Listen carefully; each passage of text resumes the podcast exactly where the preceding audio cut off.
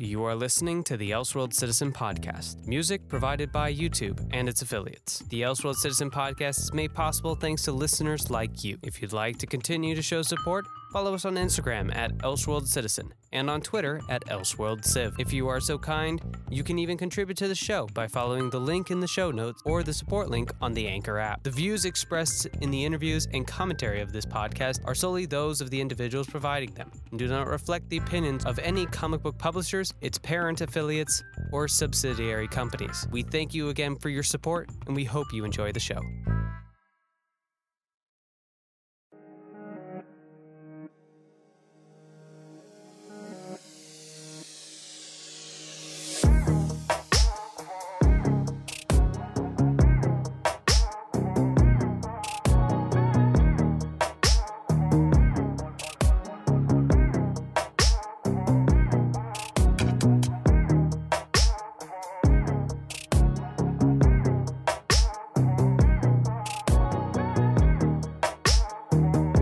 Welcome back, Elseworld citizens, to episode three Marvels by Kurt Busiek and Alex Ross from 1994.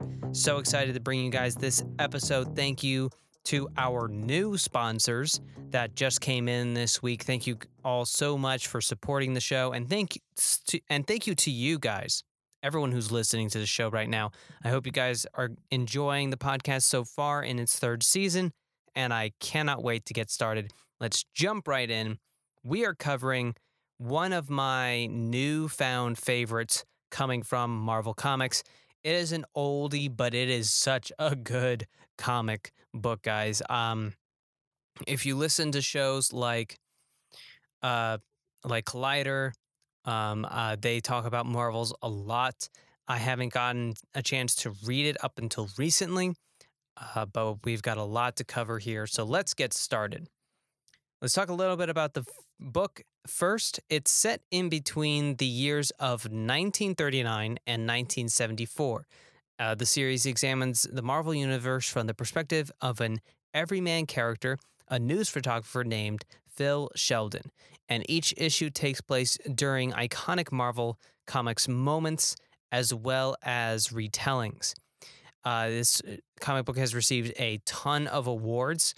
It has received the Eisner Award for Best Finite Series. It received Eisner, Eisner for Best Painter by Alex Ross and Best Publication Design. Uh, it also received a nomination for Best Cover, and it also received a Best Single Issue for number two, uh, Monsters. And just building on a previous episode, we we discovered the world of the question. We got a little bit into Vic's mind and the mindset of Steve Ditko and how that influenced the, that amazing character and how he was able to bring a very grounded perspective to the DC world. Marvel does that uh, in this book. Marvel's is such an amazing book, and the character of Phil Sheldon is such an incredibly three dimensional character. He has uh, incredible development from his youth to middle age to older to seeing you know the world as it is and coming to grips with who he is and his own moral standards and how the events of Marvel really do change and develop him as a person um, for the uh, and and eventually developing into a morally good person. He starts good, kind of loses his way, and then finally is able to bring himself back to uh, ground level again. But it's it's such an incredible book, you guys, and you know the theme, uh, you know of of you know when the world lacks, you know, uh, you know. The world uh, lacks, you know, the the truth it obscures the truth. You know, we must continue to question re- our realities, question um, those who deliver facts to us, always take things with a grain of salt, and research the truth for ourselves. And always see some truth, you know, with a hint of maybe some suspicion um, or maybe curiosity to find out more. And of course, always keeping an open mind. And for me, the uh, there's a lot of a lot of these chapters, like the description says, a lot of these chapters take place in different eras of Marvel Comics as well as different events. And the one that stood out to me, that was very profound to me, was the X Men issue. And the X Men uh, chapter is a really unique one because it's it's the true coming of the of the next generation of heroes even though the reality looks at them, the world looks at them as the mutants, they are really the next generation of heroes that are being kind of summoned into reality. And because of the fact that they don't really wear costumes and because it's more genetic, it, you know, these these super meta humans are popping up everywhere. They're your neighbor, they're your sister, they're your father, your mother. You know, they can be anybody. And they have such a profound impact on not only each person in the world, but also the economy, the government, the security of, you know, the world and the country of the US, how people react to it. And it's very interesting. I Uh, Phil's character when when we start out the story of the mutants, the introduction of the mutants, we started out at first with Phil very skeptical of them. He's far more trusting of the heroes that have come before, those who have kind of announced themselves as adults, very responsible, power controlled individuals who who kind of answer to the government or they answer to some form of higher power and his frustration and confusion about the threat of mutants comes from the fact that again like i said it's it could be anybody. A mutant can be anyone. They look just like you and me for the most part. And the danger that they could cause especially since they're either children or young adults maybe they're not have they don't have control of their powers the concern and the fear that these people are dangerous to us in some way and not understanding that he himself was at a vulnerable spot in his own life and that you know he he can't seem to grasp it yet and throughout the story if you haven't read it I'll try not to leave spoilers but the um his own family cuz he has kids at this point in the story discovers someone taking refuge in their house and because of that because it's a little girl who is a mutant and who even looks different he Phil must struggle now to come to grips with the fact that he may not be on the right side of the argument and it's it's an incredibly well thought out story for for only being one book in this uh, one chapter excuse me in this entire book you could make a film just on that one chapter. It has such powerful emotional moments, moments between him and his kids, moments between him and his coworkers. There's so much depth, so much conversation, and so many different ideologies that pop up in this one chapter. And it really just spoke out to me. There's a lot of other uh, chapters. It, it, it starts out with, you know, the Fantastic Four, the Human Torch, um, it ends with, of course, with Spider Man and the Green Goblin and the tragedy of Gwen Stacy. And it just, for me, gave such an incredibly clear, well thought out picture of this one man's life witnessing the incredible events of the comics and really not only witnessing them, but feeling the effects of them. And it just, it's, it's really profound, and I think it's it's a great book to read, um, especially this time of the year. It is September. Um, we just had September 11th, and you know, I I personally I'll I'll go more in depth in this in the lounge where I talk a little bit more at length. But um, this was a very uh, a very well sought out book for me. Um, that didn't make sense. Um, it's a, it's a very good choice uh, of reading for me personally. Um, I think it really allows me to relate to a character, understand a character's fears, understand their their motivations, their choices in the moment, and then understanding regret, understanding trauma, and being able to come out of it maybe not the same as you did before, but at least you come out of it a better human, a better person, um, no matter the struggle, no matter how hard it might be. And I think if you're going through similar struggles or if you are a survivor of 9 11, um, Marvels is such a great book. And I think I, I for me, it, it helped me get through this week um, in a profound way. Um, and I just hope that you guys appreciate it just as much. If you're simply been interested in Marvels, definitely pick it up. Again, this is the 1994 publication by Kurt Busiek and Alex Ross. It is not the new one. There is a new Marvels that came out, and there are continuations that have come out of it. I have not read that. This is just a conversation about the initial original Marvels.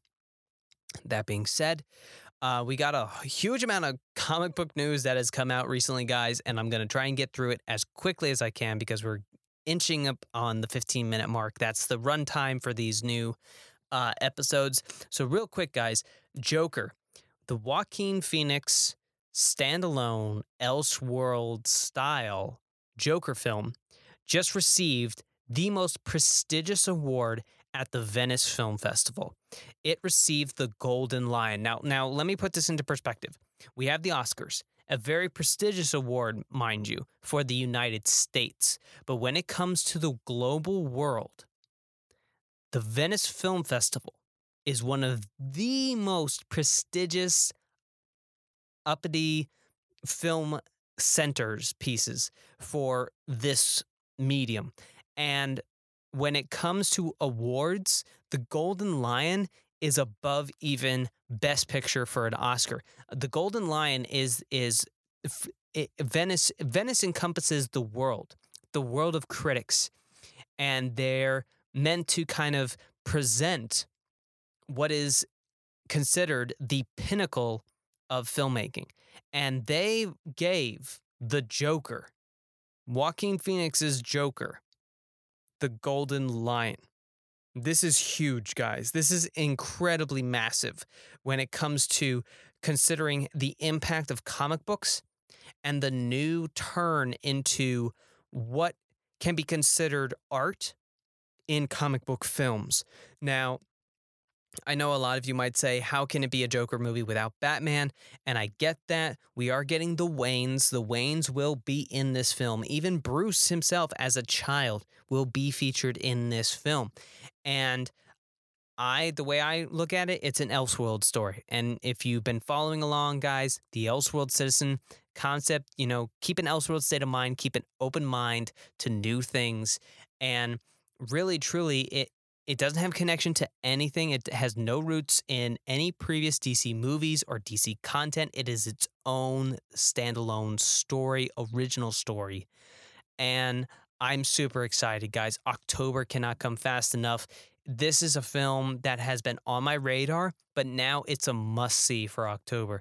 The moment it comes out in theaters, I am there. This is huge.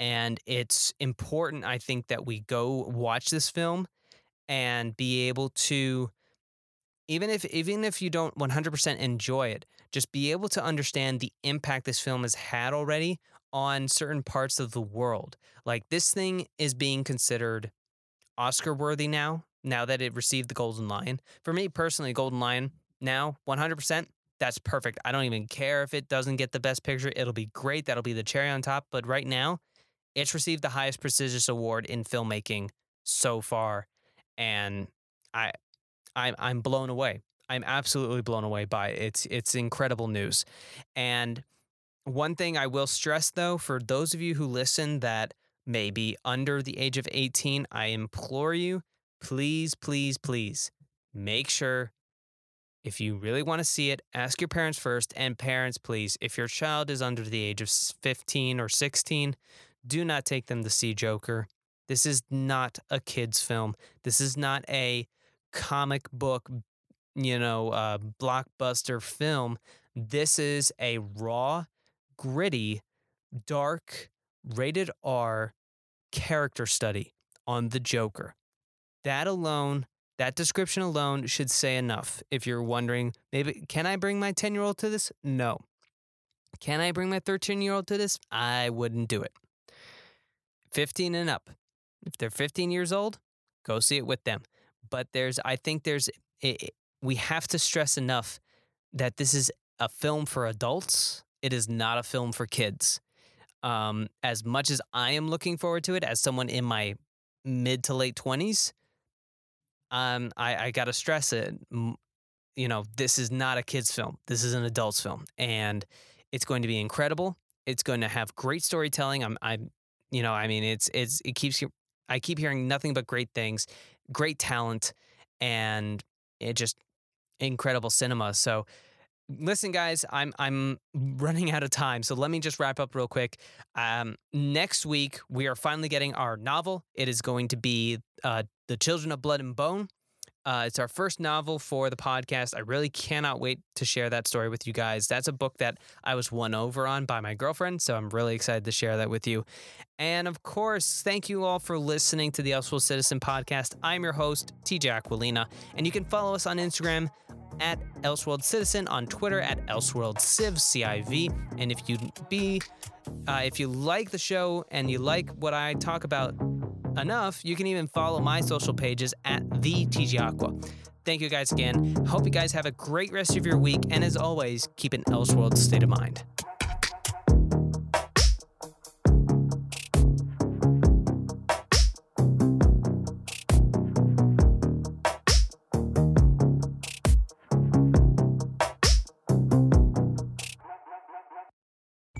You've been listening to the Elseworld Citizen Podcast, music provided by YouTube and its affiliates. The Elseworld Citizen Podcast is made possible thanks to listeners like you. If you'd like to continue to show support, follow us on Instagram at Elseworld Citizen and on Twitter at Elseworld Civ. If you are so kind, you can even contribute to the show by following the link in the show notes or the support link on the Anchor app. The views expressed in the interviews and commentary of this podcast are solely those of the individuals providing them and do not reflect the opinions of any comic book publishers, its parent affiliates, or subsidiary companies. Thank you again, and we hope you've enjoyed the show.